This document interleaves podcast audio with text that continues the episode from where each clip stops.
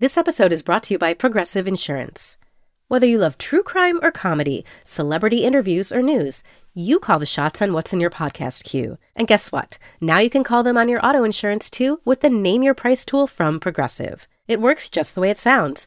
You tell Progressive how much you want to pay for car insurance, and they'll show you coverage options that fit your budget. Get your quote today at progressive.com to join the over 28 million drivers who trust Progressive. Progressive Casualty Insurance Company and Affiliates. Price and coverage match limited by state law. What's the first thing you'd do if you had more time in the day? Take a nap? Read a book? Talk with a friend? When you know what's important to you, it's easier to fit it into your schedule. Therapy can help you figure that out. BetterHelp offers affordable online therapy that comes to you. Start the process in minutes and switch therapists anytime. Learn to make time for what makes you happy with BetterHelp. Visit betterhelp.com slash writersvoice today to get 10% off your first month. That's betterhelp, H-E-L-P dot com slash writersvoice.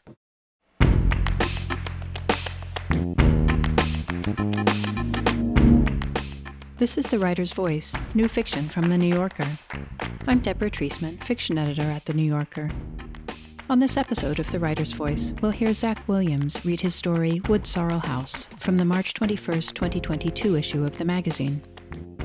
Williams is a Stegner Fellow at Stanford University. He's working on a collection of stories. Now here's Zach Williams.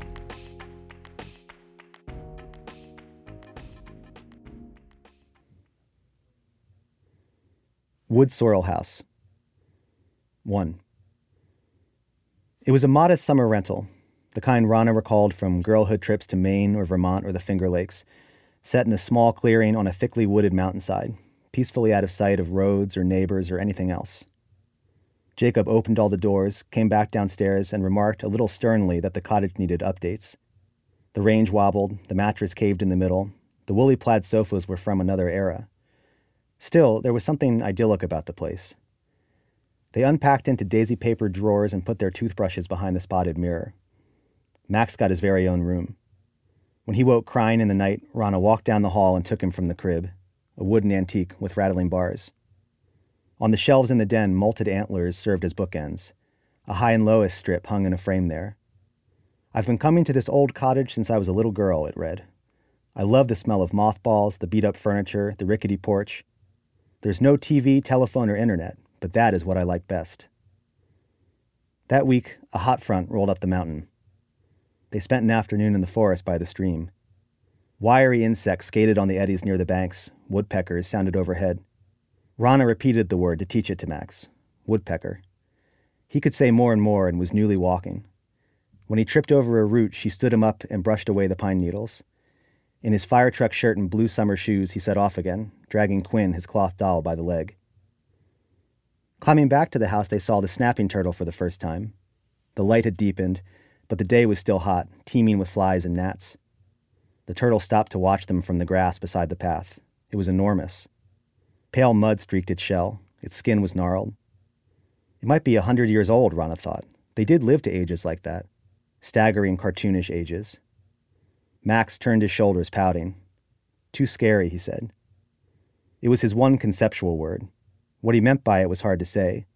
The turtle was scary, but so were spinach and nap time. Jacob said, No, it's pretty, look. He set Max down, squatted behind the turtle, curled his fingers under the shell on either side, and lifted it into the air.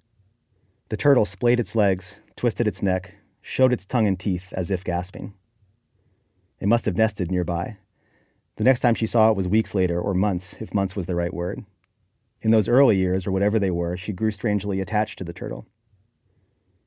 Nights, once Max was down, Rana and Jacob would play Risk, an old set, the box's split corners held with masking tape, and talk their way along the edges of the hard questions.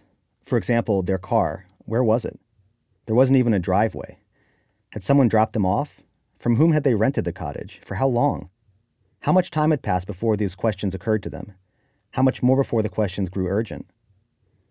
Jacob argued that the way to understand the situation was through numbers, facts, records, anything they could observe and set down, because that was the way you solved a puzzle. But Rana felt sure that the place didn't follow those rules. She tried to show him what she meant. For instance, his plan to track the moon's progress in his journal. It was, of course, a good idea. If the moon did behave oddly here, that might suggest further lines of inquiry, a chain of discoveries. But think of all the nights when he'd realized with a start that the moon was already up, that he'd forgotten the project altogether for who knew how long. He'd pull out all the drawers in search of the spiral notepad, which most of the time he couldn't find, despite looking behind the bookcase and in the cellar and below the kitchen sink and under the sofa, where once, on his belly, an arm extended, he caught his fingers in a mousetrap. On the handful of nights when he did find the notepad, he'd run down the porch steps into the moonlight. He'd stay out for a long time. He'd come back all glum and drop it, still open to his earnest sketches, onto the floor. And, she added, a handful of nights. What if that's not right? What if it's dozens, hundreds? Don't exaggerate, Jacob muttered, lying on the rug, eyes hidden in the crook of his arm. It isn't hundreds. They were supposed to draw a line on the floral wallpaper for each new day, but they'd fight over who had done it, or if anyone had, or whether it had been done twice. A small and impenetrable forest of ballpoint ink had sprung up there.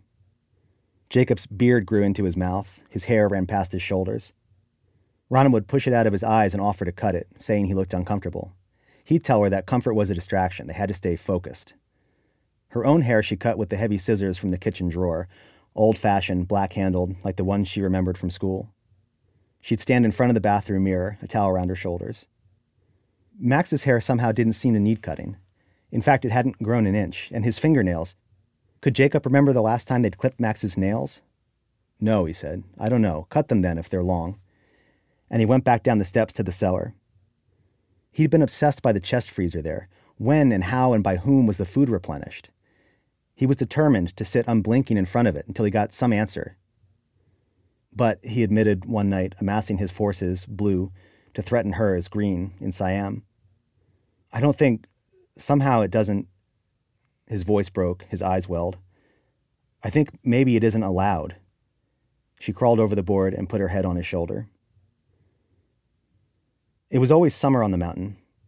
Mornings, when Max's crying woke her, Rana would see how well he had done by the hue of the light on the pines. She'd walk down the hall, softly past the spare room, which Jacob, with his insomnia, now used, and find Max waiting for her, holding the crib's bars. She'd pick him up, kiss the top of his head, smell his hair, take the pacifier from his mouth, and drop it into the jar on the dresser. Quinn, he'd sing as she carried him back to her bed. Every night they placed the doll on her nightstand, a little ceremony they had together. Good night, Quinn. Good night, Quinn. I'll see you in the morning. It was the only way he could bear to part with the thing, if she let him take it into the crib, he'd play with it for hours and never sleep. So at sunrise, reunited, Max would pull Quinn tightly to his body, then push the doll away to appraise it. Rana spoke for Quinn chirpily. Good morning, Max. Morning, he repeated. The doll's head slumped to one side. Did you have a good night's sleep? She watched the trees moving. Cool air bled through the screen. All the mornings fanned out together, like reflections in facing mirrors. Max, looking at Quinn, would nod and say, Good sleep. For Jacob, the final memory was a pale white morning, sun in his eyes, and a downtown bus approaching. He thought he was coming from the gym. For Rana, it was scrubbing Max's back in their old blue tub. Around those moments, Jacob nursed little mythologies. Maybe he'd missed a sign flashing in the sunlight that morning, or there'd been some code meant for Rana in the galaxy of bubbles on Max's skin. On the floor of the den, legs crossed, eyes closed, Jacob would lead guided meditations, walking slowly down flight after flight of imaginary stairs, focused on breath, hands and feet tingling, trying to wrench the memories loose and uncover behind them something new, no matter how trivial, so long as it lay beyond the horizon of the sun in his eyes, or the soap. But he worried. What if, under scrutiny, their memories grew unstable, eroding or degrading with the addition of confabulated parts. The final bridge to their old lives might crumble. What if the memory practice made things worse? About this problem, he could speculate endlessly. Occasionally, it terrified him. He'd run his hands over his head, staring into the distance as he spoke, and Rana would listen, feeding Max peas or bouncing him on her shoulders, or lying with him and Quinn on the carpet, playing trucks. Giving up the memory practice, Jacob moved on to enumeration, listing, between turns at risk, each reliable aspect of their new lives, no matter how trivial, hoping to piece together some rough cosmogony of the place. Here, he'd begin, There is day. Rana, it was a stupid exercise, she hated it, would reply, And night. sun, moon, grass, trees, blue beetles, occasional rain, ferns that withdrew at the touch of a finger, the sign in the yard, wood sorrel house, and beyond that, the porch steps and the porch itself, the hall table and the high staircase, the cellar steps and all the dust covered things at the bottom of them, the fishing pole and the wading coat, the crutches with the torn yellow padding, a tool chest, a sledgehammer, a gray tarp, a pile of red bricks, and a toy bucket and shovel that Max liked to use in the green plastic sandbox out back. Little Tikes brand, in the shape of a turtle. What about the snapping turtle? Rana offered once. The night was lush. Moths battered the screens. Jacob collected six blue armies. The snapping turtle? Yeah. The last time she'd seen it was one morning near dawn just after Max had begun to cry in his crib. No light yet on the pines. The turtle had lumbered over the grass, leaving a trail through the dew. It's the only one of its kind we've encountered. It's particular among the wildlife here. The birds and grasshoppers are indistinct.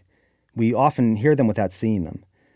They might be a kind of set design, a flourish, but the snapping turtle, it's got some kind of, I don't know how to put it, stature, doesn't it? Or character. It feels realer to me. She rolled the dice. Say more. His tone was keen. She had pleased him. She thought of the time she'd seen it with Max in the birch grove. Scary, he'd whined again. But the turtle had watched them pass, really watched. You can see a mind behind the eyes. It's so old, older than us. It's been here longer. Its experience of this place must run deeper. Too much experience, decades. It's almost cruel. What does it do here with so much time? I don't know. I've got questions about the snapping turtle. When I see it, I feel a sense of something larger. You're right, a wider world. She nodded, drew a breath to continue, then stopped. It was a delicate subject with Jacob, the one aspect of the place he wouldn't talk about. Max would slip and fall on the rocks or in the woods, and she'd race to him, turn him over, hoping to find his skin broken. It never was. Her skin had bronzed and cracked, new wrinkles ran from her eyes, but Max was the same. He never had learned woodpecker. In the notepad, she'd written down everything Max could say Mama, Dada, Quinn, hat, outside, uh oh, dirt, play, nose, waffles. She hadn't let herself work from memory. She'd waited until she heard each word anew light, bath, nap, scary. Soon she'd stop needing to update the list. Maybe, she said, Max will live as long as the turtle. Jacob was silent. If she didn't look up at him, she'd be able to keep talking. She stared into the risk board's blue compass rose. Or longer. I don't know how to think about it. I'm trying. Maybe he'll be here when the house collapses and the forest dies and the sun explodes. Her eyes were unfocused. Her throat had gone dry. Isn't that an incredible thought? The snapping turtle, Jacob muttered. You're right. Where does it go? There were rows of old paperbacks on the shelves, spines laced with faults. They didn't appeal, but she'd read and reread them all Gone with the Wind and The Pelican Brief and A Case of Need. One day, Jacob thought to look up wood sorrel in the dog eared Peterson guide. Then he went out, found it growing all through the clearing and into the trees. It looked like clover, three heart shaped leaflets joined at the stalk. Rana watched Jacob crane over the book, gray and haggard, a bunch of wood sorrel in his hand, and she thought suddenly of his vigils in the cellar when they were still new here, his vow to solve the riddle of the chicken thighs and mixed berries in the freezer. He snapped the book shut and said, It's edible, Ron. You can cook and eat this stuff. Much later, long after he'd left for good, she'd lie out for hours in the wood sorrel, half dreaming that the lawn was absorbing her gently. One afternoon, she looked up the hill toward the house, run through with summer light, its doors and windows flung wide, to see Max crawling backward down the staircase inside. She was achy and spare, her sunburned scalp showed. He shouldn't do that, she thought, sitting up and shielding her eyes. But when halfway down he pushed off the stairs to stand, she laughed, a little mountain climber. There was even a comic aspect to the way he fell, straight back, arms wide, as in an old cartoon. The sound of his head hitting each step carried down the hill. When she opened her eyes, he'd come to rest on his back, stone still, by the hall table. What if maybe he's dead, she thought, standing across the lawn. An unhurried breeze stirred the tops of the pines. By the time she'd reached the porch, he was halfway up the stairs again on hands and knees. She sat down in the doorway, drifted off, and woke up in the dark. 2. The first time Jacob went exploring, he returned with rabbit skins, ragged and patched with gore, hanging from his bag. I figure I'll get better at it, he apologized, letting them fall to the porch. That night, Rana put Max to bed by herself. Jacob was too exhausted. And then they talked on the couch in the den, he with his head across her lap. I found a lake, he said. You follow the stream down the mountain to where it levels, then on a little ways, and then it opens up all at once onto the water. I saw the sun glinting on the surface through the trees and thought I was dreaming or dead. The water's cold and clear. There are fish in it. She whispered, Fish? It was somehow astounding. Jacob said he wanted to find the edge, if there was one. If it turned out that Wood Sorrel House was in the real world, then the edge would be a road or a town. It would be the edge of their seclusion. If, instead, the place was something constructed, the edge might be more literal. Such a discovery would be horrifying. But then at least he would be able to map the interior. I wonder, he said, if it's automatically generated somehow. Maybe it's creating itself as I go. Like I could walk for the rest of my life and it'd just be different configurations of the same trees, the same hills. But maybe not. Maybe if he walked far enough, he'd find a change in the pattern. Imagine if there were cities. They might be strange to us. The people in them might not be people exactly. There might be anything out there, enough to fill lifetimes. Rana ran her fingers through his hair. I tried to stick Max with a sewing needle today. I wanted to see if I could hurt him, you know? Feeling her voice shake, she bit her cheek. I was scared because what if I could? But I told myself that the way to take care of him sometimes is by hurting him, like an inoculation. Bent over his crib, she had held the needle above the soft underside of his forearm. But I kept dropping it, she said. I couldn't do it. And I didn't know if it was me or him or the place. I really wanted to do it. I kept trying. Jacob lay with his eyes closed. I climbed the high mountain. Yeah? She wiped her cheeks with her shirt sleeve. I got above the tree line. I could see in every direction. She waited. Nothing but trees. I could see the lake. I could see other mountains, a chain. But it's wilderness. It's all wilderness. Miles and miles. No roads, nothing.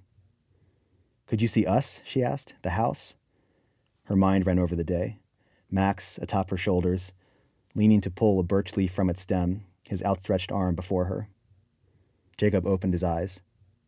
Who's accountable for this? Absently, she pressed her thumb to his lips.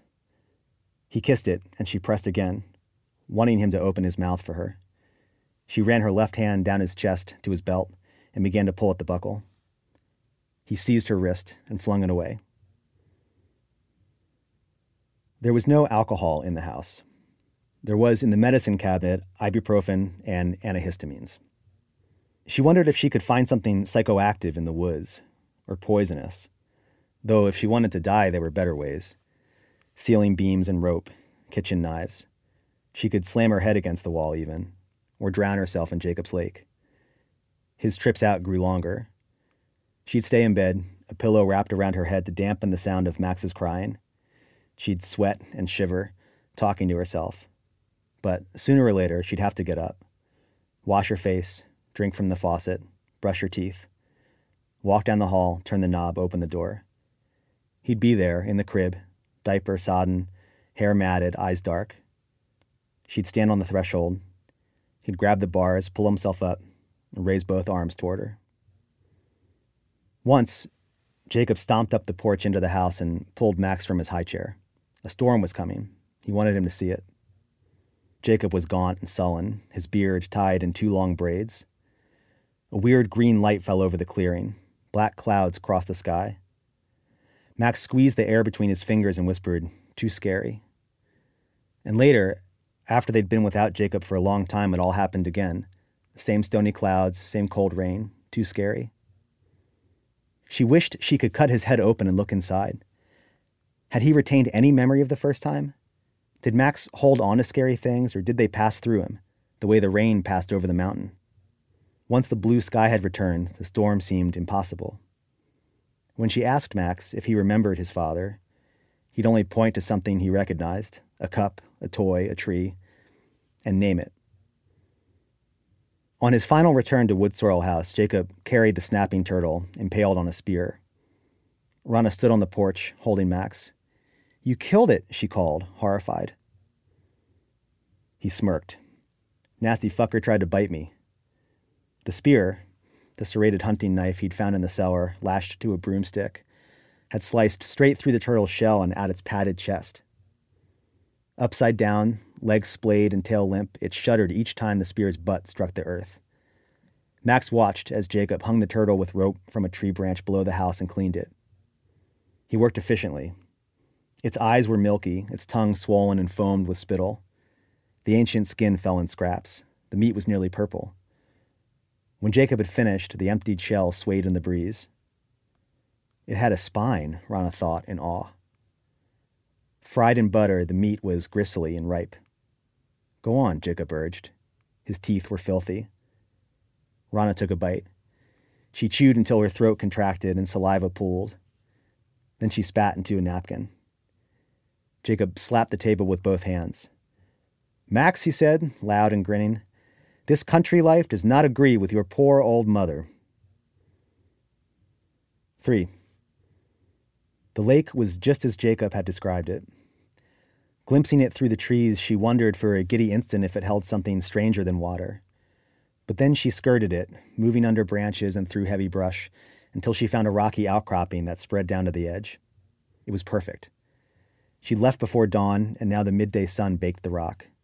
She stretched out and fell asleep no dreams. When she woke, she removed her clothes and stepped into the water. It was frigid, but afloat on her back, drifting out, she felt good. Near sunset, she took from her backpack a can of tuna, a sleeve of crackers, an apple, and a chocolate bar. She ate, then went into the woods to gather branches and leaves and needles. She built a fire on the flat rock and spent the evening feeding it. She told herself scattered stories, watching the sparks on the water. She stayed nine days, Near dawn on the 10th, she crashed up through the woods in a panic. It was still dark in the trees. She fell, rolled, and struck a rock. She couldn't breathe. She thought she'd broken a rib. Even as the sky brightened, the space before her was hard to parse. Colors and shapes in the darkness, the woods all the same. She'd have to go back to the lake and start again. But she couldn't find the lake. The sun rose higher. She was thirsty. She wondered if this was what had happened to Jacob. Then she saw the water through the trees. She traced her way back to the outcropping, where the embers of her fire still smoldered, and then out the way she knew she'd come, and when she found the stream, she followed up the mountain. Max sat in the corner of his crib. The room was humid and dim. Everything he'd had pacifiers, blanket, the green water cup he'd thrown onto the floor, except Quinn. He held the doll close. It was mangled and wet. He must have been gnawing at it. His breathing was slow. Max, she said. Then she shouted at grabbing his shoulders. He said, Too scary. Well, how had it been for the snapping turtle? It had slept in the high grass. In hot weather, it had sat in the stream. It had made its crooked way back and forth across the mountain. The turtle could not think. Presumably, it had been barely aware. But it had lived so long and what sorts of understanding might be gained in 50 thoughtless years, or 80 or a 100? Couldn't the turtle have gathered some intelligence beyond itself? An intelligence in parallel or in secret? A remote space, if not in its brain, then somewhere else. A hidden compartment in which to hold the character of its experience bright nights and dark ones, soaking rains, the taste of chewed grass. What kinds of awareness might the turtle have accumulated in 150 years? What if it could have lived for a thousand? How long before it couldn't rightly be called a turtle? Her clothes hung loose, then fell apart. The words in the paperbacks grew blurrier until she could read them only if she bent close, with the shade off the lamp. New light bulbs were always in the closet by the stairs. Bars of soap, too, and extra sheets, talcum powder, needles, and thread. She'd mended Quinn so many times that it wasn't really Quinn anymore, the doll's face had worn away, its clothes were gone. The only things that changed in her life were dreams, so she paid more and more attention to them. She came to feel that all the dreams she'd ever had were connected, as if part of one vast landscape, and with practice she could traverse it, discovering dreams she'd never remembered before. I could drop him into the lake, she thought one morning, as she saw by the light on the pines that he'd woken too early. But suppose he climbed out? I could try to do to him what Jacob did to the turtle, eyes, tongue, brain, and bones all scattered. But I can't, she thought. I can't, I can't. He sat, holding Quinn, a pacifier in his mouth, in the crib. She fell down beside it, reached through the bars, put her hand on his head. Hi, Max, she said. She was shaking, covered in sweat. Did you have a good sleep?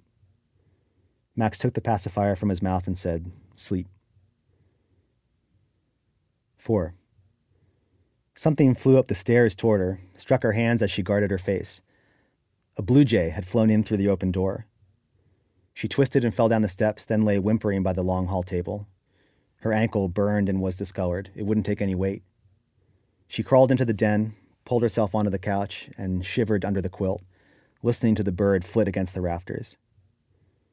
Upstairs, Max woke from his nap and began to cry. In the morning, she lowered herself down the cellar steps, seated, her left leg outstretched.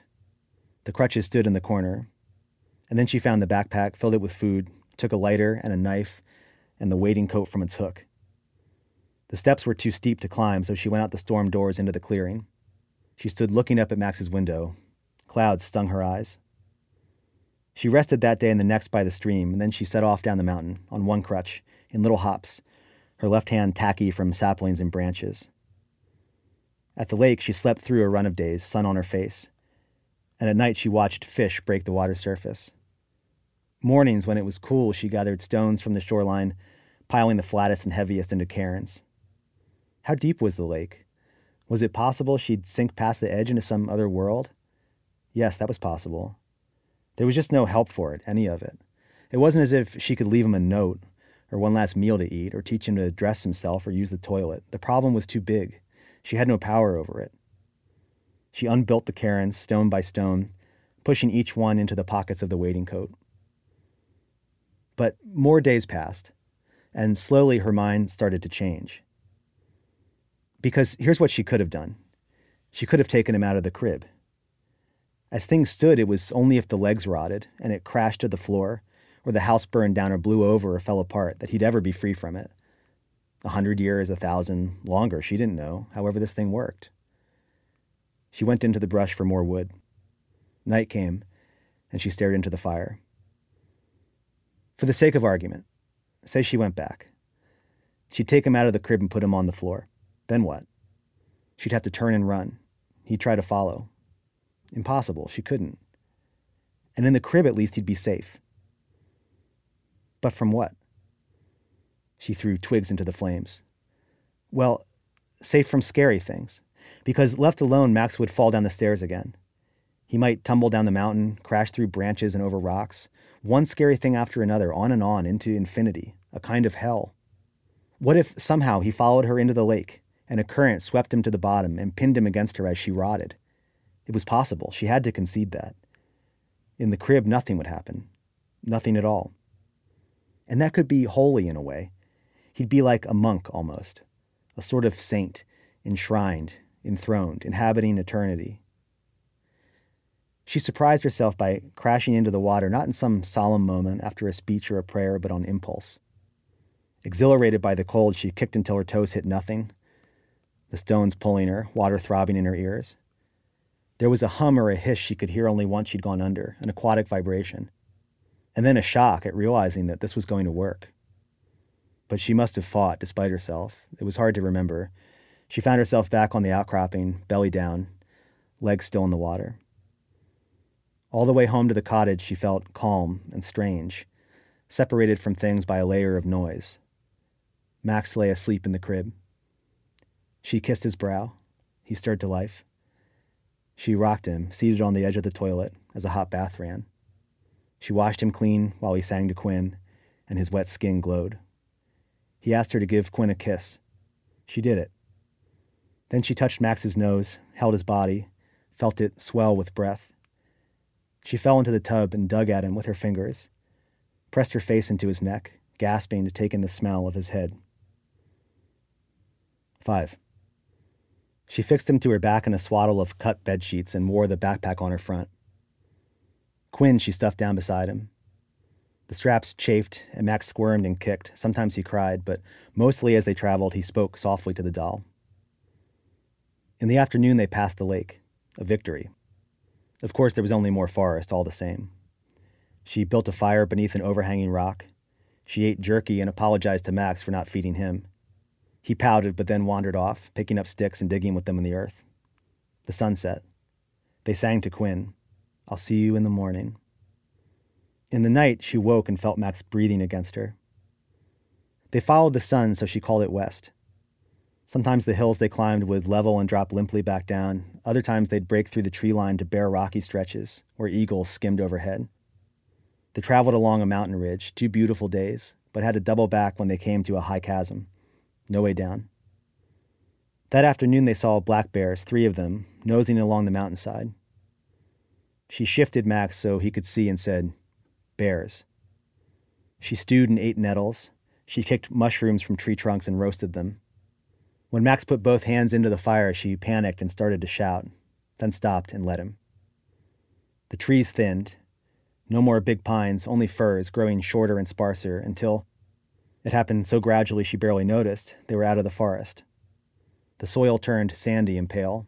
Before them was nothing, nothing whatsoever. Now and then she'd look back, the forest edge like a wall, and the mountains looming over it, clouds and sky above the peaks, all together like something in a fishbowl. She walked until it was only a green blue smear and then nothing. And then they were nowhere. On her back, Max was quiet and still. The sand was soft and felt nice on her feet. It faded to a dirty white like smudged paper, and so did the horizon. When the lack of perspective made her dizzy, she walked with her eyes shut. They had no fires. She ran out of water. Sometimes Max whispered things in her ear. Then the last trace of gray was gone from the sand. It was fine and synthetic feeling. When displaced, it whirled in the air with unnatural lightness. The sky darkened and the air grew thinner. It tasted like plastic. Then the only light was behind her, as if she were walking into a cave, and soon they were in total darkness. Okay, she thought, what now? She sat down, slipped the backpack straps over her arms, and found the lighter. Briefly, it lit the space around them. She pulled Max from her back, curled up with him, and fell asleep. When she woke, he was gone. She felt for the lighter and couldn't find it. The darkness jumped before her eyes. But then she calmed herself. He couldn't have gone far. She angled her head to listen, in one direction, then another, and on hands and knees she found the place where the sand went smooth again. In rigid, deliberate movements, she crawled out, feeling with her fingers, counting each motion away from her backpack and then returning, wider each time, a spiral. Finally, she found a divot in the sand ahead of her, and then another. She followed the indentations out, slow and careful, the blood loud in her ears. Her fingertips found Max's cloth diaper, and then his back, his shoulders, the nape of his neck. She went into a crouch and drew her arms around him. Only later did it terrify her. He'd been sitting perfectly still, staring into the dark. Back out in the light, it was the first thing she noticed. Max, where's Quinn? She dug through the pack. Quinn, he said. She looked toward the dark, then at him, and fell into wild sobs. 6. First, she knocked out the walls with the sledgehammer from the cellar. Then she dismantled the rooms upstairs from the inside out, chopped up the plaid sofas, the crib, the bookshelves, and the staircase, board by board. No more stairs, only ramps, built from repurposed wood. The house was transformed into something like a dais with a wide, flat surface. She doesn't feed him. She leaves him for days in the woods. She has a cage on a rope, like a crab trap. She leads him to the lake and submerges him inside it. Too scary, he says once he's coughed up all the water. She shakes his face and tells him that it's not. One day, she imagines, she'll unlatch the top and pull him out, cold water pouring from the bottom, and he'll say nothing at all. He'll be quiet and strong. He'll have kept something from before. She believes this not only because she has to, but because he started talking about Quinn. He looks out over the treetops and tells her Quinn is in the dark.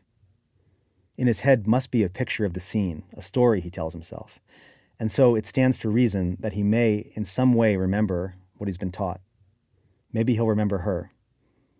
There's a place in the yard where she buries her teeth when they fall out. Six little funerals so far. She brings him to watch. Maybe she'll feel it coming and notice Link away. But even if she dies there on the ground, the time before she's gone to soil will be to him like nothing. She'll eat less and less, lie on her mat, boil wood sorrel with salt. He'll walk up the ramps, sleep in the grass, play in the bleached old turtle shell. The sun will rise early and set late. There will be beautiful days.